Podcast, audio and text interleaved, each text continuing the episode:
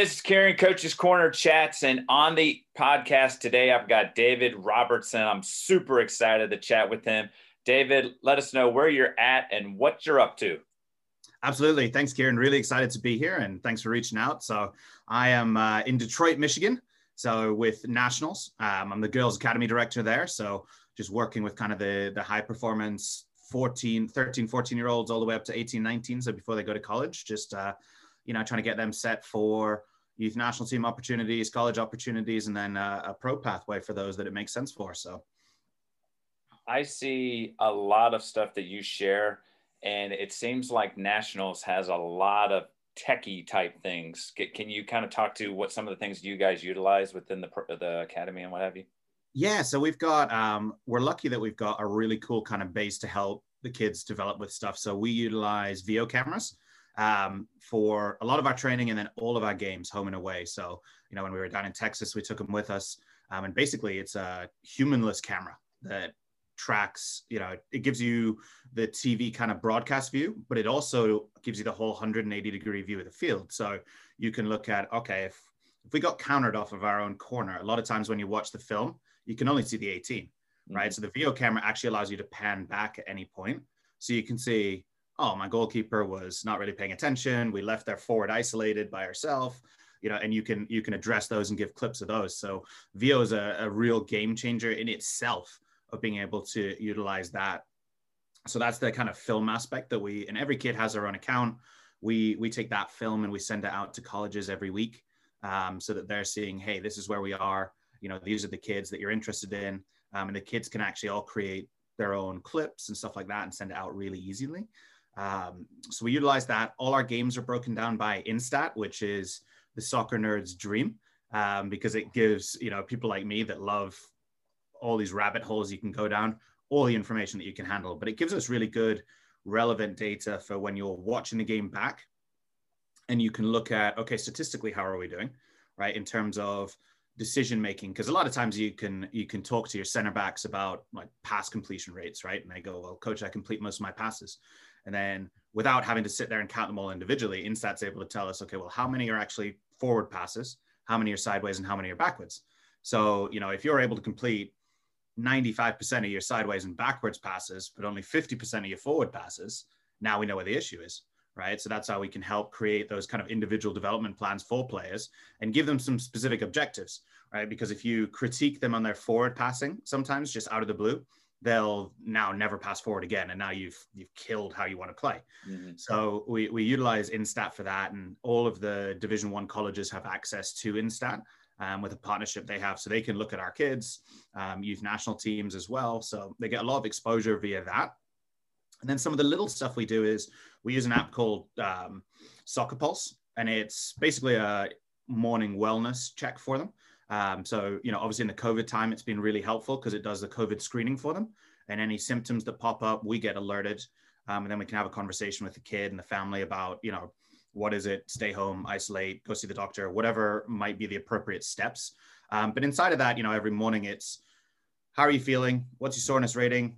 You know all sorts of stuff including how much did you sleep? What was the quality of the sleep? What mood are you in as well? Which gives us the opportunity to go and have a conversation with individual kids right so it gives you an in sometimes if you see a kid is you know in a bad mood or stressed you can go and have a conversation with them before training and it also gives you a little bit of a handle on how to deal with that kid that day, right? If you see that they're they're super stressed, they haven't slept, so something's obviously going on, right? Whether it's internal or external pressure, but you know that riding this kid today is probably going to be the bad idea, right? So they might need an arm around them that day or an individual conversation, those types of things. And then it also post training and event, they rate it, you know, their RPE of one to 10, how hard they felt the session was. Um, and it builds up their, you know, acute and long term kind of indicators and stuff like that. So we have that, and then all the kids wear Beyond Pulse belts, um, which is the it's not GPS, but it's heart rate, um, max sprints, all this stuff. So it's a super inexpensive way. Everyone buys a belt and they have it forever. Um, it, so it gives us data to be able to look at things. Okay, they're saying that this session was a seven for them. Their heart rate data looks like this, right? And then you match it up to what their effort and intensity looks like on the film, and you can get a really good idea of you know which kids think they're performing but they're not you know in terms of they think their 75% is really 100 and how do we unlock that extra you know 25% so it's been really cool. Obviously it's a lot of pieces right? So some days you just take one or two pieces. Some days you're able to take it all and look at it together. Um, but you know we've been able to utilize all of that and then especially for games right it allows us to see okay where's our real fitness point because we can say okay it looks like soccer wise in minute maybe 35 that things are starting to drop off a little bit so okay, what does the data look like? Are we not doing sprints anymore at that point? Is it jogs? What is it? So we can look at, okay, we're at 35 minutes of soccer fitness. Can we, now we need to do something to continue to get that higher and higher. So obviously that's your, your preseason regimen, right? Is, you know, for us, we're, we're judging fitness not on your mile time or, you know, your 40, 40 yard dash or anything like that. It's on how long can you perform at an elite level of soccer decisions before there's a drop off. So that's kind of in a nutshell um, I think for the for the most part, most of the things we use, but you know, obviously it's it's quite a bit, and they all tie together and all have a purpose. So, you know, as with as with anything, if you if you have stuff and you can't quantify it or you don't have a way to do that, then it's irrelevant. So, you know, it's important that you're not just getting tech to put it on social media and say we have this and check a box. It's what are you actually doing with it? Yeah, I think the cool thing that it sounds like is that there's conversations between you and the players constantly about what the data is saying and then having i'm finding more and more with these players the more visuals that you can give them so what you were talking about with the the video being able to say look it's great that you're completing a ton of passes but you're not they're not dangerous passes. They're not getting us they're not splitting lines they're not getting connecting to the midfield. Um, and i think that's so cool. And then the other thing you mentioned which i've never thought about was the fact that a kid thinks that they're playing at a high level yet their maybe their heart rate and some of these other things that you can look at are saying like no there's maybe some another level that you could go to yeah absolutely. And that's the it's the beauty of coaching right? It's how we unlock that potential that they don't really know exists. So you know both physically mentally and technically tactically.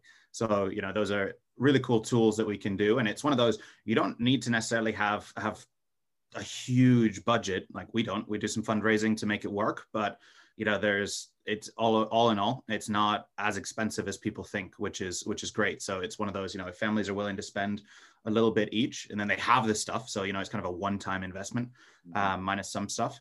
But you know it's a it's a thing that can benefit them for years and years. Because like the beyond pulse belts it's all done via bluetooth so they actually can start their own stuff. So when they're at home doing their home workouts so especially when we were shut down with covid we had them all you know doing individual work but they wore their belts. So we could now see as well okay on your own this is you getting you know are you getting your heart rate elevated to a point where it's you know helping you maintain or increase your fitness? Or are you just cruising right? So and different days called for different things but it allows us to see as well okay are our sessions really as effective as we think right? So you know early on when we're trying to use 2v2 3v3 4v4 to build that base fitness you know, if their heart rates aren't getting outside of certain zones, then maybe we need to tighten it up or make it bigger um, in order to really try and stretch that that data into into increasing their fitness, which is what we're looking for, as opposed to just pure running.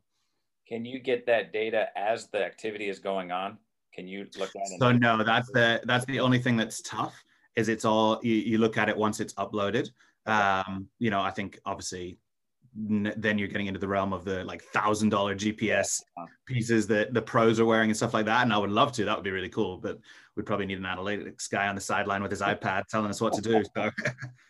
does all of the data breakdown and, and looking does that fall into your lap, or does the Nationals have someone kind of like you were saying that kind of br- helps break some of that stuff down?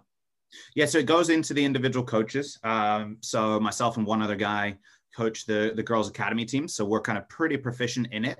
Um, but you know they i think a lot of these companies do a really good job of training people and helping people with it. You know it's uh, it's obviously a lot of information and data is always tough because you can get out of it what you want to read you know a lot of times. So it's about okay how do you actually take it and remove your own innate bias and look at just purely this is what the data says. So you did a 4v4 this is what the data says. It's not well, this player was subbing in or out, or you know, I like this player a little bit more, so I'm going to give them some wiggle room. You know, it's this is this is purely what the data says. So you can draw conclusions off that, but a lot of times we've got to remove our own, you know ideas and thoughts and biases um, you know and it's it's that's the toughest challenge of it all is not necessarily all the different things it can do but how you take the data and actually use it for purely what it is not what you're trying to manipulate it to look like i know because the one thing i know is that you coach at a high high level and i know when you went to the nationals one of the things that i kept seeing was was your utilization of all these technology type pieces. And it's kind of cool to hear how you use it. But like you even said, you mentioned coaching, the nuances of coaching. Like, still, it comes down to I got to know my players, got to understand maybe some tactical or positional things that I have to do with them, um, and what have you. What was that one of the big reasons that you went to nationals? Was that what drew you to to the club? Was that opportunity, or what was the thing that drew you to becoming a part of this? Yeah, so the technology is actually something I pretty much brought with me. They uh, they didn't really have any of that before, so that was you know they're super excited about it. Um, but you know, for me, it was obviously been in Cincinnati for a long time. It's spent 10 years at uh, Cup and CDA and had a great experience, and we built something pretty special. Um, you know, and it was just kind of there were I'd had quite a few job offers that just I'd never gone looking for stuff. Things just kind of came in, um, and there were maybe a couple of clubs on there that you would go, all right, I would seriously entertain that, right? And nationals were one of them because they're kind of this, you know, beacon in the in the youth landscape of you know, doing things the right way, doing things at a really high level, obviously providing a playing opportunity for everybody from rec all the way up to, you know, elite performance all the way through. Um, but the thing that I really loved about nationals is there's a super clear style of play from when they're little all the way to when they're about to move on to the next level, whatever that is. And it's very possession dominated. It's very, you know, oriented to try and be like that peak Barcelona type era um, you know, of dominating the ball, dominating space, you know, obviously with with tweaks and, and things like that. But it's, you know, that was really a big attraction is I always want to continue to learn um, and get better. And I felt like there were a lot of people here to continue to push me and hold me accountable and help me continue to develop, which is a which is a big thing for me. I don't want to be, you know, 33 years old and done done learning, you know, because that's the that's the day that it all ends for me is the day that I can't learn anymore. Um, so you just said you spent 10 years here in the Cincinnati area. Um, and that's kind of how I connected with you and kind of followed you here and what have you. Um, where were you before that? What, where did your soccer journey begin?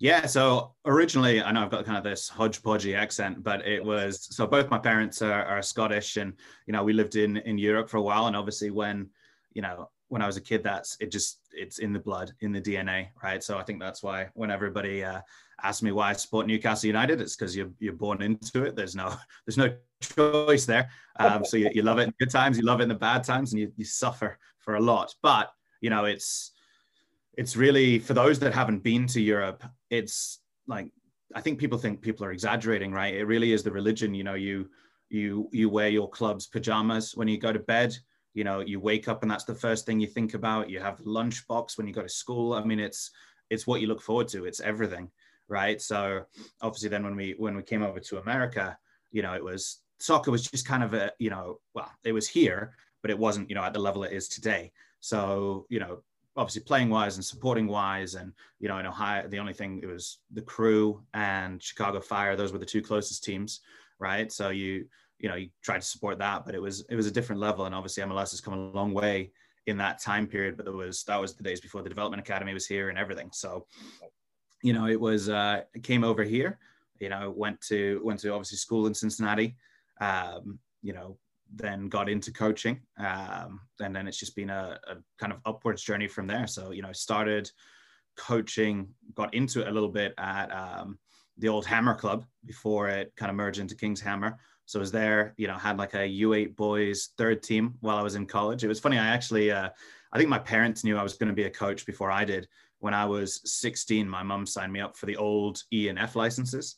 Um, and I had to, I remember driving up to Dayton in the snow, you know, to go to these. And it was in a, in a, in a gym, you know, and it was, I was the youngest person by probably 20 years there um, at the time. So it was a lot of, you know, dads trying to get themselves educated and, you know, we're obviously coaching their kids and things like that. So that was fun. So I had my E and my F license when I was 16. And then, you know, I started coaching when I was 18, um, just with, you know, these young boys teams and it kind of developed and grew and, you know, was moved away, came back, um, coach a little bit, started on the girls side, then ended up at Cup. um, and then you know was coaching everything from the the cu levels which is the the silos.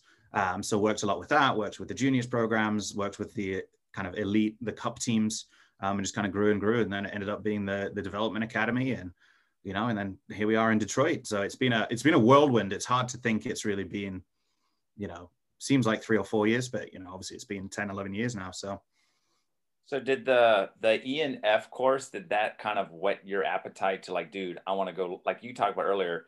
I don't want to stop learning.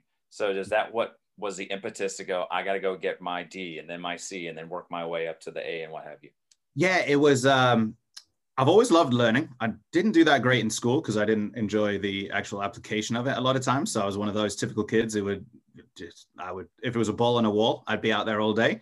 I mean, you said you've got this two hours of homework that killed me. So, you know, I've always had this like love of learning, um, and especially history and things like that. And then, you know, obviously that was my mom used to always go mental because she said, you know, if you if you like something, it's easy, right? You know, you have a photographic memory on, you know, these obscure Premier League players that scored one goal and things like that, but ask you to study for this test and you can't do it. Uh, so not that that's the advice I would give the younger generation. Don't be like me in that. But you know, it was a uh, kind of a journey there, and it, it the first coaching course it it made me kind of look at things a little bit different. Like, oh, there's there's a little bit more to this, and you know, it started to make you look at maybe when you watch games starting to look at them a little bit differently like okay why is he doing that that's not just what you do it's why why right so that started that and i think then you know, it was like, okay, I think coaching is something I'd like to do. And then, so when I was 18, you know, I just randomly shot an email off and they said, yep, we've got a team for you. You know, come on out on this day and you're starting. And I sort of went, oh, this is real now. Right. So luckily I had that little bit of stuff to fall back on, but you know, it was, uh, it was cool because I'd had the, the little bit of a tweak that I think a lot of people don't get to later is, okay, obviously I've been a player, but how do I now switch into being a coach? So luckily I'd had the E and the F that kind of gave you that little bit of a, a buffer. Um, so you could look at it a little bit differently. And it was, it was a lot of fun and we had a lot of success and, you know, I loved it. It was just a, it's the, it's the next best thing to playing. So, you know, it's, you feel all the emotions you, you know, especially when you're younger. Right. And that's the, I then went and got my D and my C um, and my B, right? So I actually had my B license by the time I was 23. Um, and it was at that point then that I said, I probably got to slow down a little bit, just in terms of, you know, could have gone for the A a year later. Um, but it was one of those, you know, you you really need to gain more experience. And I think that's the thing that you hate to hear as a younger coach is that this is going to take time and experience. And you can't get it via reading a book or, you know, you can gain knowledge, but you can't gain experience. Experience you can only get when you do. And you have to go through things that are difficult and you've got to go through things that are great and you've got to, you know figure out how you become you. Because i think especially as a as a young coach you're always looking at every you're looking at the coaches you had. You're looking at the coaches around you and you're going i want to be that i want to be that i don't want to be that i want to be that. And then it takes you a while to get to the point where it's no i'm going to be me right? Because there's only one of me. And so i've got something unique. I see the game a little bit differently. Or i might see it similar to that so i'm going to take pieces of that but i've got to make it my own so I think that journey takes people, you know, obviously varying years. It took me a while, you know, so I was sitting there in theory as a 23 year old B licensed coach going, you know, feeling quite good about myself. And then that's really, I think the B license and on is when you start to, at least for me, because it was that age of 23, 24, where you start to go, hang on a minute, I'm now realizing how much I don't know. Um, and that's when kind of the excitement builds again because it's I've got so much more to learn, right? And that's you know you go and you start researching different stuff, and it's you know a lot of it is now okay, yeah, the soccer part got a lot of that down, but obviously you can always learn on that. But okay, it's how do you manage relationships? How do you do things with you know difficult players that are super talented? How do you do things with players that are just kind of laissez-faire in their in their mentality and things like that? And how do you get people to buy into a team and culture and you know all those sorts of things. So there's so many avenues you can go down. So you have to be careful not to go down like five at once and then you end up who knows where and it's hard to really bring it back all together but you know that's been that's been the cool part is that kind of continued evolution and journey and okay how do how do different people learn? What's the best ways to get information across to them? You know when you have five different learning styles in your team how do you possibly get a training session that meets it all right? So these are the kind of challenges that you run into as a coach, and you know, it's all about how you uniquely solve it. And I think the the biggest piece that I've I've really learned is you see a lot of good coaches that that struggle, right? They know the game, but at the end of the day, you've got to relate to the audience that you have, right? So if that's nine year old girls or 15 year old boys or 26 year old professionals, you have to be able to relate to them and what is important to them and not be resentful towards them for it. So, you know, I know everybody kind of makes fun of the, the TikTok era, right? But these kids love it and that's their, you know, their social media and the Instagram and stuff like that. So, okay, instead of like condemning them for it and making them feel bad, how do you how do you embrace it and how do you adjust to their learning style, knowing that they've got about 15 second attention spans, right? Because that's the length of these videos, and that's what they're so used to. Is you know they get to second 12 and they're like, okay, I got this. On to the next one.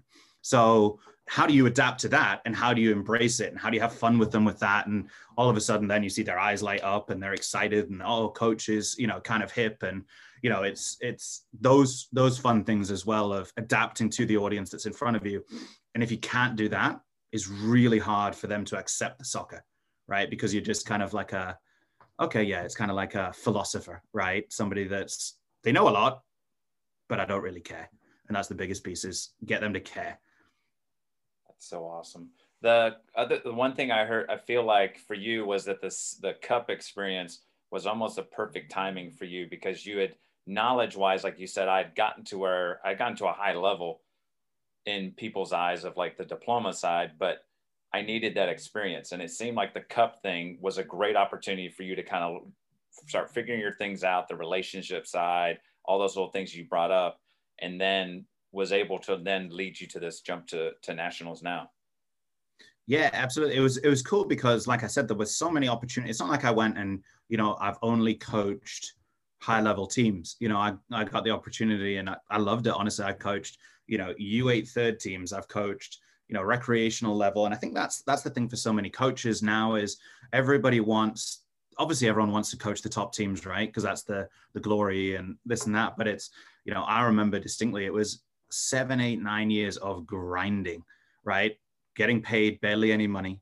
Um, you know, I used to cut the grass at Posey Hartman right? With with the mower, which was actually kind of fun. But I would do that. I would line the fields, you know, it, every week. You know, you would do all of that, and then I would spend every night watching. If I had one training session, I would stay for all three slots. Right. If on the weekend I spent 12 hours a day at the fields, just sitting on benches, learning from people, watching, you know, kind of thinking about, okay, what changes would I make? What changes has this coach made? Does it line up? You know, um, and just kind of seeing different stuff. So I think that's the biggest thing is, you know, the willingness and hard work has always been ingrained into me since I was a kid. So, you know, when you're younger, you kind of hate it a little bit when your parents are on about that, but now super appreciative of it because it it leads to so many opportunities and so many open doors. Is that was you know so often the answer from my parents was work harder, work harder, work harder, work harder, and then so I kind of embraced that always, and especially with the coaching journey, it was all about you know being out there listening to people watching training sessions. And then obviously you gain the trust of some people and they go hey i'd like you to run part of this training session. And you do it and then you learn and you do it again and you kind of grow from there so you know i took those experiences and then i also contacted like the local colleges and i went out to like notre dame to learn from randy waldrum and you know it was just i just put myself out there all the time as look i don't I don't need anything except access to the sideline to sit and watch and take notes. And if you say I can't take notes, that's fine. But you know, I would like to be there and watch and you know, pick if if I can buy you a coffee afterwards and pick your brain for 20 minutes, I'd love it. Right. And so many people are actually really willing to do that. I think so many people are afraid that coaches are guarded. And and if they are, that's fine. Move on to the next one. It's like life, right? You're going to get rejections. So, you know, if somebody doesn't want to help you as a coach, that's all right. There's plenty of people that will.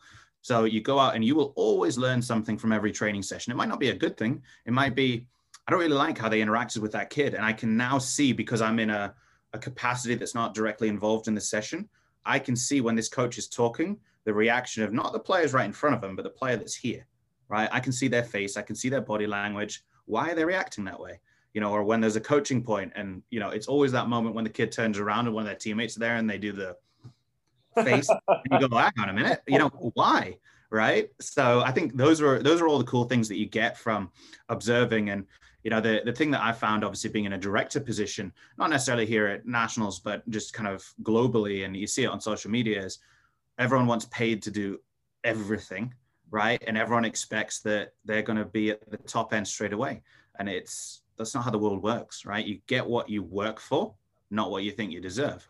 So work and grind. And if you have the talent, the desire, and the ability, those opportunities will open up. Um, it's all about you putting in the work though, and having the mentality of being that kind of servant leader is, hey, you want me to pick up cones? That's great. I get the opportunity to learn from you, and my cost is picking up some cones. Done. Right. Uh, you know, gas money and picking up cones. I can do that. Okay. And it, yeah, it means ramen noodles for a few years, but you know, you want to eat steak dinners in a few years, you got to learn how to how to be able to do it. So, you know, I think that was that was the biggest thing was just learning and learning. And there were a lot of at the time there were so many good coaches in Cincinnati as well that it was awesome to be able to go all over and just kind of see and observe everyone from the the college level. I spent two weeks shadowing the first team at FC Cincinnati when Alan Koch was there, and it was I got to see everything: scouting meetings, coaches meetings, training sessions, player meetings, pre-game talks, post-game, like everything.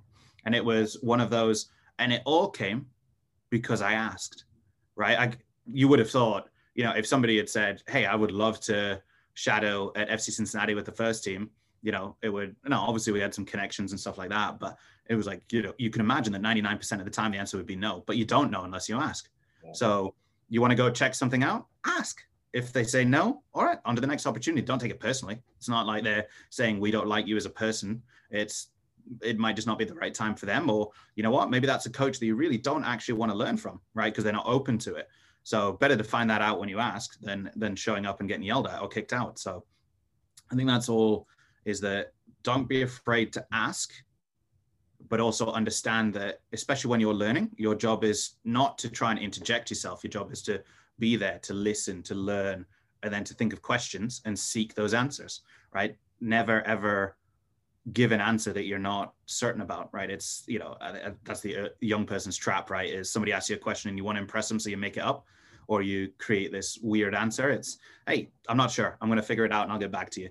You know it's it's learning to do that and learning to be humble and um, i think those are those are big big key pieces that luckily i was able to have as part of my kind of education and growth in cincinnati was there was just a lot of people to learn from and i was you know maybe arrogant enough that i was going to ask whoever. It didn't matter if you were a pro coach or a national team coach i was going to ask i want to be there. I want to learn. And the overwhelming majority of them said absolutely. Let's go. So that was that was really exciting for me, and I, that's what I would encourage you know every young coach to do is you know the best thing we can do sometimes is uh, it sounds harsh, but shut up and listen, and just get out there and just do it. Right on. I'll speak to this too because I have you know David posts little clips of his. Um, I think they're an 04 group um, quite a bit that are out and, and, you know they'll play and he'll show a clip of kind of showing that style of play that he said that the nationals likes to play with that possession style and I'll share little 30 second clips. And I even reached out and said, man, they look really good. I would love to see kind of a full, and next thing I know, I get in my inbox, you know, Facebook Messenger, here's a full game clip um, that I could watch. And then I watched it, you know, last fall and I said, man, it'd be cool to see how these girls grew. And next thing I know, I got another one in. And even when David was at um, the development academy with FC Cincinnati, um, you know, I connected with him back and forth, and he even at those times said, "Hey, come on down, watch a, a, a training session whenever you want." Um, sad I couldn't get make it happen, and now I'm feeling guilty because now I've like should have doing. I need to go learn now. I know what I'm going to be doing. I'll be firing out emails after this, but um, so I think the cool thing is, like you said, it's one thing to share and say what we're going to do, or here's how I here's how you should do it, but you actually um, fit the bill like you consistently do um, in terms of sharing with me and those opportunities. So I know when you say these things that you actually um, have been doing them.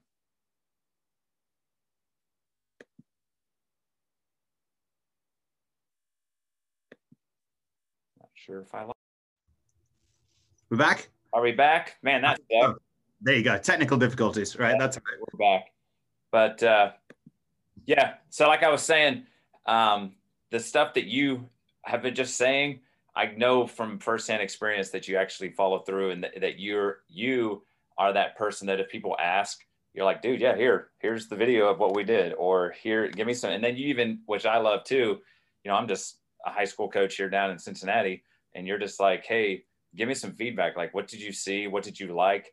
Um, and so I kind of gave my little two cents and whatever. And maybe that's something that you like, you know, I've noticed that about my, you know, my number six or, um, and what have you. A uh, couple of things that I also wanted to ask you about. So I don't know if anybody sees, but there is a large golden retriever that's wandering around that you pet. He's almost as famous as your coaching. So who is this this dog of yours? And uh, I know one of his big things is like he likes to carry things or it's it's a weird obsession that he has. Yeah, he loves sticks, right? And whenever he gets excited, he's got to have something in his mouth. So Rory is see if he'll wake up here. Rory, can you come up? Hey, come here. So this if we can get him, is Rory. Right, he is a a two year old golden retriever um, that I had. You know, obviously got him when I was in Cincinnati, and has been you know my kid since. So he's uh you know keeps me sane. He's the therapy dog that he doesn't know he is. Um, but you know, yeah, he's a he's a big personality. It's funny wherever I've lived, there's more people that know his name than know my name. um, you know, when I'm walking around, they're like, ah, Rory, right? But yeah, he's got this, uh, especially since we moved to Michigan. So he uh, he was born I think the last time Cincinnati really had snow, you know, two, three years ago. And so he, like, he loved it as a puppy because that's what you'd go outside in all the time. And then when we got up here and it was a whole different level of snow, he just loves it, right? We'll go, you know, he'll dig himself under, he'll, you know, run all over the place and find stuff. But yeah, there's uh, where I live, there's quite a few trees. So obviously you get sticks everywhere. So you know, sticks will fall down every morning, every afternoon. He'll go to look for one. But I've got one in the garage right now that is, I swear, three or four feet wide because he just he spent about a good three weeks figuring out how to walk around with it. And uh, you know, finally got a hold of it and then was so proud he would not let it go. Like it was it was a challenge. We had to sit in the garage for like five minutes before he would let it go so we could go inside uh, because he's, he's he loves it. Right. So he'll walk around with them, you know, he's very prideful of it. Um, but yeah, even even the other day, right, we had we had two feet of snow, and he went and he remembered where he'd left his stick, obviously like six weeks ago, and he went and dug it out and was very proud of himself parading it around. But yeah, no, he's a he's a brilliant character. It's the uh, you know, obviously I'm a I'm a dog person, and you know he's been you know been through a lot of ups and downs, you know, especially in the last couple of years of you know there's always uncertainty in the in the youth soccer landscape, and then obviously the stress of you know, moving during a pandemic. That was a that was a good fun time. Mm-hmm. Um, but you know, he's been he's been by my side every step of the way, and you know, keeps me sane. And it's uh, it's always great to have him around. So I always encourage coaches, especially because it can be a it can be a lonely, tough profession. Yeah. So having uh, having something that's super excited to see you whenever you walk in the door is is very beneficial. I think it's cool when and when David says sticks, like he's talking. Some of these are actual like full size limbs off of trees. They're huge, and he he literally has them. Like you said, they're off the ground. They're not dragging. He's just, uh, it's awesome. So, um, kind of talking about like soccer journeys and what have you. Is there is there future aspirations to go beyond like the youth level do you want to possibly go to like a like an mls type team or a, maybe the nwsl or get connected into the national kind of program? Where eh, eh, are you just kind of like i'll see how things go? Because you talked about even the move to nationals you had had other options where people came to you and you even said i wasn't actually looking for anything but it just came. So what's kind of your outlook for the next maybe five ten years yeah, I think you know you always try and look at what things are going to potentially be so that you can work towards being proficient enough to allow you the opportunity, right? So, you know, for me it was okay, what do I ultimately want to do? And you know, you think of in the US, okay, there's there's there's youth, there's um, college, there's pro, there's youth national team, there's full national team, and you know, so I thought about uh, college for a while, and then for me it was, you know, I don't know if I could maintain my sanity only coaching three months a year. Um, you know, so for me, it was, you know, I love being at training and I love all that.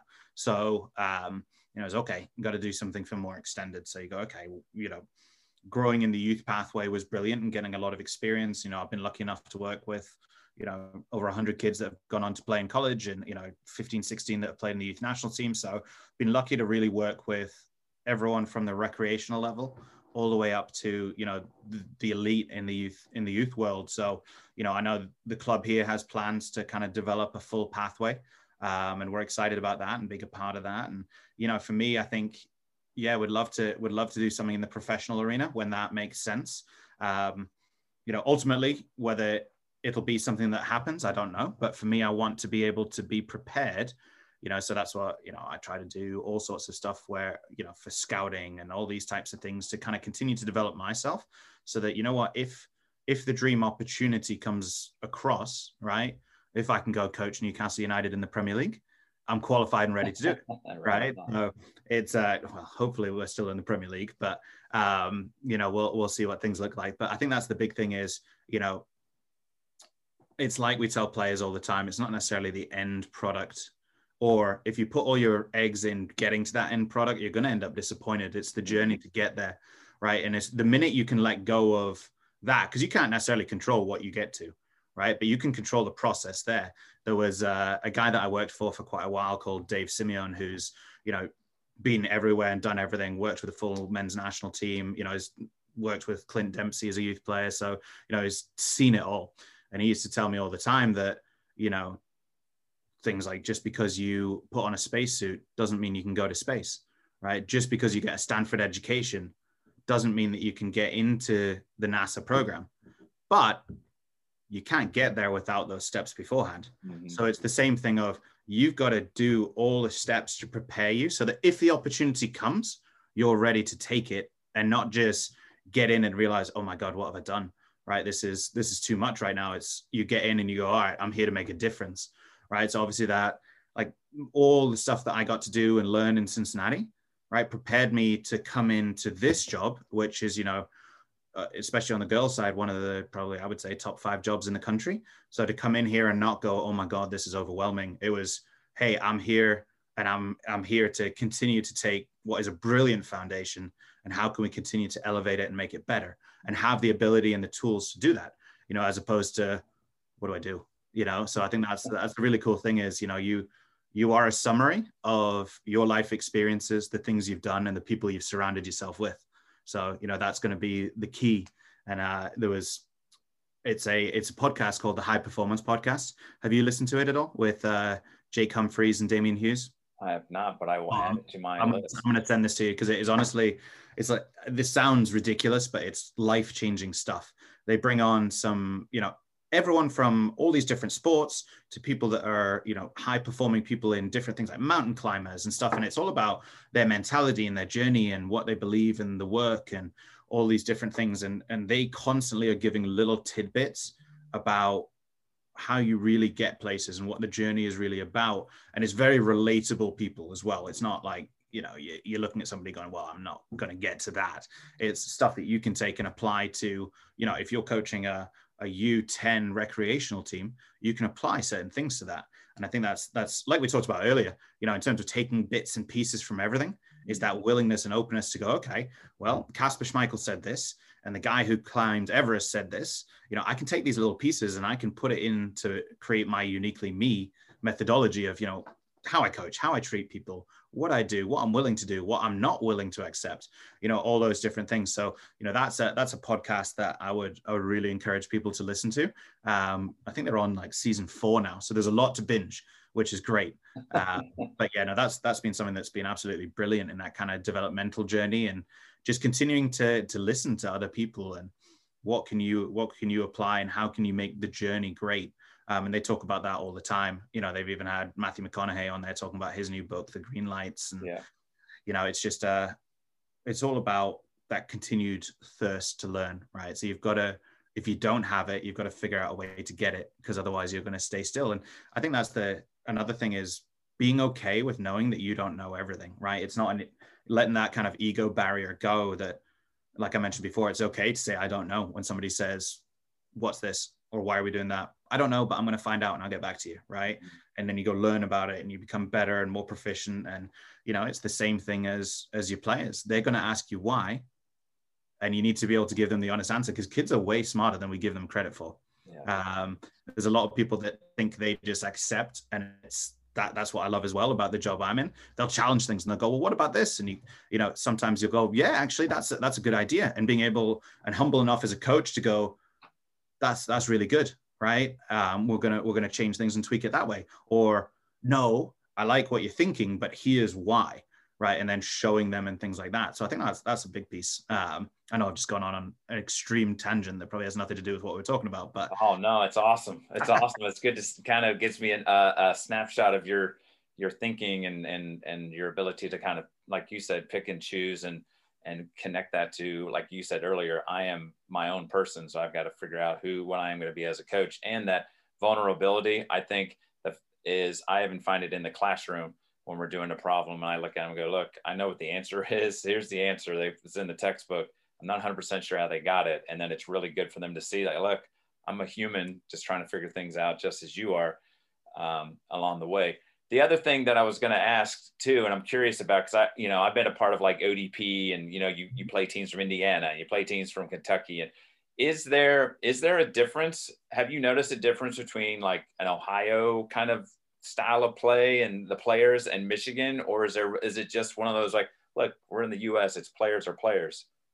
Yeah, I think different regions of the country develop different styles of players for sure because you got to look at mm-hmm. okay one the training environment right? So in cincinnati there was there's really not very much indoor opportunity right? There is some some smaller fields but there's not these 11 v 11 you know huge domes or stuff like that. Up here there are they're everywhere right? So you've got the ability to train four days a week five days a week in perfect conditions. So i think you know that plays an aspect but then you've also got to look at what is the culture of a city right? So you look at okay san diego right? It's right just north of the, the Mexican border. So you get a lot of people that have that kind of Latino flair and style and, you know, things like that. So you tend to, I would say, Midwest tends to develop grittier, tougher players. The mm-hmm. technical level has gone way up in the last, you know, seven, eight years, I think, of the players that are developed because that's been focused, you know, and you could say, and I'll probably get some grief for this, but the California kids are probably a little bit softer right? Because they're used to sunshine and technical and all this and that. So you know, it's about that's the that's the cool thing about the U.S. is it's everyone that thinks of it as a country, I think, has it wrong. It's a continent, right? Each each state is the size of a country anywhere else. So it's really this collection of you know so many different countries that all have their unique style. You know, it's just like how the people are different in Ohio than Michigan, than Indiana, than Florida, Georgia. You get that with the soccer too. There's little nuances, and then you go, okay, well, what's the what's the coaching pathway been for people? It's you know okay is it a city like chicago or miami where maybe ex pros have stuck around? And so now they you know the youth are getting experiences from guys that have or girls that have played at the absolute highest level whereas other places it might just be you know someone's kid going i want to play soccer and you know the mom or dad going okay i've got to learn about this now you know so that i can be their coach and we can have a team and then it grows right? So I think there's so many things that go into that, but absolutely, I think even within different markets, like I would say the player that's produced. So Detroit has you know seven and a half million people in kind of the metro area. So the player that's produced here depends on the club they go to, right? So a Nationals player looks like this. Hawks player looks like this, Fada, Jags, all these different pieces. And then, you know, you go across the state and in Grand Rapids, you've got Midwest United, who are another phenomenal club uh, you know, in terms of the national level, but they produce a different type of player. So it's, uh, you know, I don't envy the, and luckily I've been able to be on some things where I've got a real insight into the the youth national team scouting. But developing those positional profiles is really tough um, because you can get about eight different types of player for every single position. Um, and there'll be some some really good players that are like professional standard players that will never get into a youth national team because they don't fit the profile. So, you know, and that's the that's the tough part about it is, you know, especially looking a kid in the face and go, yeah, I think you can be a professional player, but you're never going to get into that because you're not what they're looking for. That's a great point of ju- just where you are in the US. But like you said, even just going from one club and then driving, you know, just 20 minutes or 20 miles, the different style of some are more direct, some are more, like you said, more kind of gritty, and we're just going to be physical one other ones are very technical, technical, technical. Um, I think you see it too in terms of this this the makeup like physically of the players. I think some clubs yeah. very tall and lanky, some are very strong, some are short and just you look at them go, what are they going to do? And they hop out there and they just freaking ping the ball around you the whole time. Uh, and what have you. My other th- question that I was going to go with it, it seems that you have now been drawn to like the girls' side of soccer mm-hmm. um, for quite a bit. Is is was that just like it just happened? Or did you just say you know what? I really like coaching girls because i know they're different. Coaching girls and boys is a different even you talking about even individually with kids within your team dealing with mood and, and stuff that's going on and and what have you. Uh, what is it that you love and enjoy about coaching the, the female side of the game yeah it's a it's a unique question because that's what i never ever thought i would coach girls just you know typical obviously i wasn't a girl and i played you know, uh, you know coach coach then on the boys side early on but you know it was a, it was a random thing where somebody just said hey we're gonna we would like you to take this team as well and you know just absolutely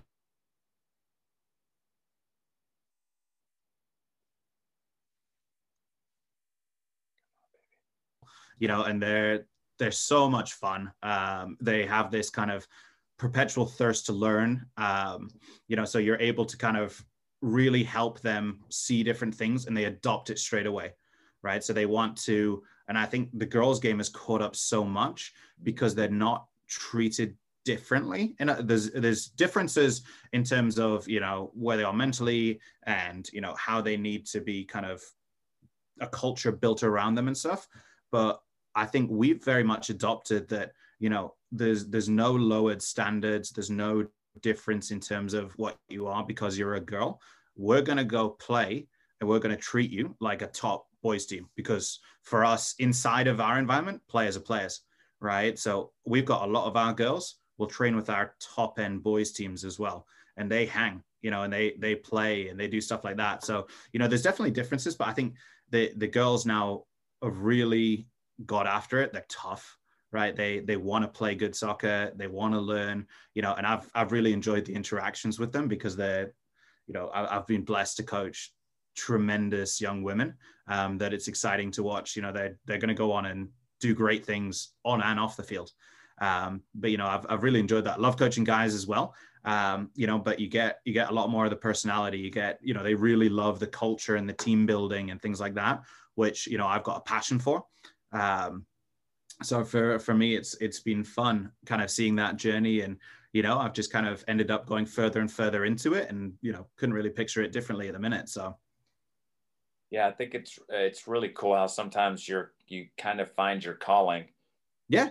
With but and it's funny, like you said, someone just said, "Hey, we have another team," and that just kind of was the spur to where you're at now, and you found that you can make such a, a, a major impact and that your coaching style and vibe fits really well with with what they're doing. And the fact that like you said it sounds like these girls are hungry to to learn. Um, i know just from seeing like a lot of these girls go on to the next level um, and what have you. So i think it's a, a great environment for you to continue to learn but it's nice to have like you said to not walk in like with deer and headlights. You said like i'm right let's do this. Let's get you guys you all to the next level um, and then the cool thing is to have girls that sit there and come to you and say, "What can I do to get better?" and and all that just is such an awesome vibe to be in the mix with. Yeah, and it's it's cool because especially with like the technology of the film, they'll bring us clips now and say, "Give me feedback on this," or hmm. you know, did they make the right decision and did I react correctly off of that? You know, so we're getting those kind of really intellectual, deeper questions than you know, just what can I do to get better? It's okay I, I feel like I'm struggling in this situation. What, how do I solve it? And then, you know, so then we can give them some specifics inside of training that, okay, we might be working on this topic today, right? And obviously you're going to be involved in that, but your specific focus within this is that I really want you to work on, you know, your body shape opening because you struggle to hit a ball from left to right, as opposed to you're great the other way, right? So really want you to work on, you know, your your depth of supporting angle, and then playing that ball out in two touches instead of three. So you can give them all these little variations now when you can get them to the point that they ask those specific things. And then what we'll do as well is we'll um, try to, you know, with some of the players go, okay, I want you, you play similarly to, you know, whoever it might be, you know, a Tobin Heath. Okay, so I want you to watch some clips here that I'm going to pull for you of her. What do you notice about what she does in this situation? And then I want you to come into training and try and apply some of those. So then obviously they gain the confidence in training, and then they can apply it to games. So it's a little bit of you know, see it, be it, do it. Mm-hmm. Uh, that you know you can you can take from the professional game and the college game, and you know bring it down down here so that they can see it done you know we always try to you know within our style of play and that's why i put a couple of videos up before it was you know olympic lyon and arsenal and barcelona um, women playing and it's that's exactly how we play right? So here's here's it being done at the sort of the perfect level if you will right? And that's what we're working towards and this is how you fit into it um, with what you're trying to do. So you know it's been a it's been a fun journey learning from the players as well in terms of how they how they take feedback and now how that's evolved. And that's been one of the really cool things that we we had a lot in cincinnati and we're getting a lot here now. Obviously they can't go on visits to division one because of the the ncaa rules right now but a lot of the college coaches have been blown away because they'll ask a tact they'll have a board up and they'll ask a tactical question and our kids are yeah and then this and then that and the college coaches are going oh, okay, you know, that's a different level of kid because um, they can come in and film is not daunting to them. It's something they go, yeah, and they they're confident in it now, and that's I always want my girls to go on and be prepared for the next level and whatever those demands might be, right? So training intensity, understanding of tactics, but also the confidence of a, a young woman to stand up and go, hey, I know the answer to that, right? And uh, it doesn't matter that you're a freshman right? And they're probably expecting the answer from seniors. You can stand up and give your opinion because you've been educated in it and empowered, and now you're confident, right? So that's the that's the other big caveat is we we develop phenomenal soccer players, but for us, we also want to develop phenomenal human beings that are confident, especially young women, right? Is we want them to, you know what, if soccer, we always want it to be part of your life, whether that means you're going to be a professional and play for the national team, or that means that you're going to play in the co-ed you know indoor league or when you're when you have a son or daughter you want to be their coach or you just want to be a coach in general right so we try to create these coaching education opportunities for them but we want to develop a lifelong love of the game and then people that have the skill set and the confidence in themselves to not rely on you know external opinions so that you know what they're going to be a ceo and they're going to run an incredible company and we're excited you know and you know we've we've got I, I tell you what, there's probably a kid right now in our 19s that I could see being president, right? She's going to go off to one of the military academies and she's like the, she's incredible. Um, you know, as a, as a leader and as a person and will make a great impact. And that's the thing is, okay, how do we help people like that realize their potential on and off the field so that they define themselves not as, you know, if you ask somebody, what are you? Right. It's, there's a really great video from um, 300 where the Spartans are coming up the hill and you know they're getting met by the the farmers and everybody that are coming to help them and and the leader says you know who are you and they go well i'm a farmer and i'm a potter and i'm a this and i'm a that and then he turns around to his you know 300 spartans and says who are you and they go spartans you know and it's one of those okay are you defined as i am a soccer player or mm-hmm. i'm an incredible person that happens to be a great soccer player? And i think there is a massive difference that when your playing days end if you haven't been able to realize that being an incredible player was a part of your experience but not the whole thing right? You have to be a great person. You've got to be somebody that you know loves giving back and helping others and hard work and all this and that but it's really hard to let go when that's your whole identity so how do we help them mold it into this is a, probably a massive massive part of your life and you're brilliant at it but you're also brilliant at this and you're really good at this and you should be confident in your ability to do this so this is how you're going to go change the world. Wow. that was awesome. Uh, I'm getting hyped. I'm like motivated now to go go crush some stuff. Love it. Love uh, it. Yeah. That was so I, I think the cool thing for me is, you know, as I followed you, I've always known that you're, like I said, you've always you've done great things here in Cincinnati. Um, I know you're doing great things there and, and the stuff that you share, like soccer wise. And I think the cool thing for me is hearing like the full circle of things that goes into your you're not just like you crush the tactics and you crush the video and the data and all this type of stuff but i've heard all this like relationship building confidence building um, you know making an impact beyond just the soccer field that you aren't defined by what you know this being a soccer player um, and i think for me that's so cool to hear because i think like you said there's a there's some coaches that are really like know their soccer but they don't get it. They just don't connect, and their teams don't play at a, great level. And then, of course, then off the field, they're they're not at, to the level that they could be. I think it's so cool to hear. Um, and I'm sure this is across the board at nationals. I know it was the CU and the you know development academies and what have you. is that's something I think a lot of people are starting to realize, especially with going through the quarantine and pandemic, is that mental health side and all these little things. And I think you're hitting on so many of those that full circle um, of things. And the stuff that you've shared has been so stinking awesome. I'm, I'm hyped to, to share this. If people want to check out and follow you and, and connect and what have you, what's what's some of the best ways to go about doing that? Yeah, absolutely. That's, a, that's a, I changed my social media because I got so much abuse up here having Cincinnati in it. So I finally caved. Um, so on Twitter, it's at Coach DR7, and that's probably the easiest one. And then on Instagram, it's at David Robertson 2307.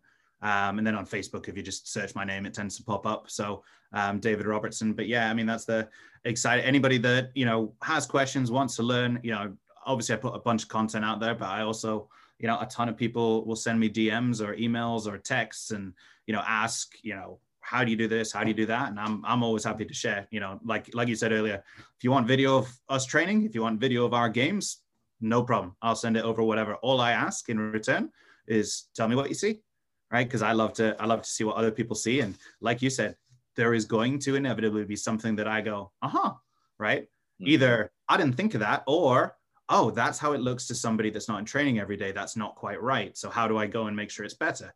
Um, you know, with those things. So I think you know that would be that would be brilliant. And then just to just to continue to to ramble here, I think you you hit a point that made me think a little bit there just a second ago, and I, I heard this from somebody at a convention years and years ago. But as a coach, right, they said you should always be striving at the end of every training. You don't necessarily do it every training, but on average, you should be sending out two text messages after every session hmm. one to a player that did really well to tell them, you had a great session today. I'm really proud of you because you did X, Y, and Z.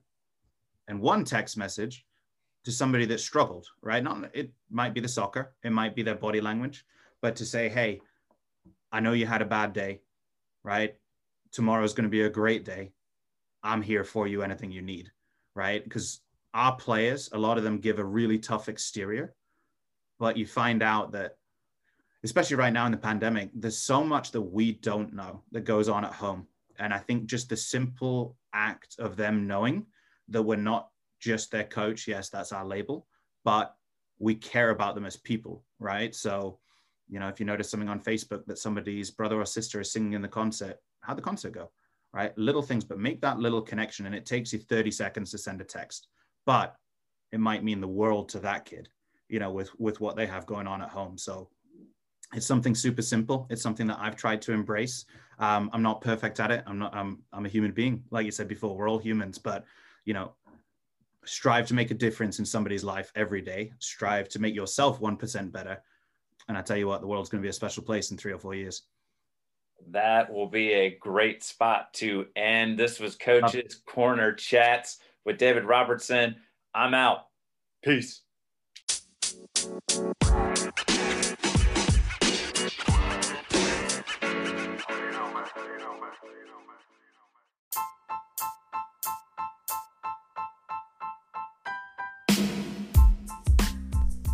What a great chat. Thanks for checking it out. If you haven't done so already, follow us on Twitter at Coaches Let's Chat. Hit that subscribe button. And once again, if you get a chance, drop a review. It's super, super helpful for growing the podcast. Have a good one. Peace.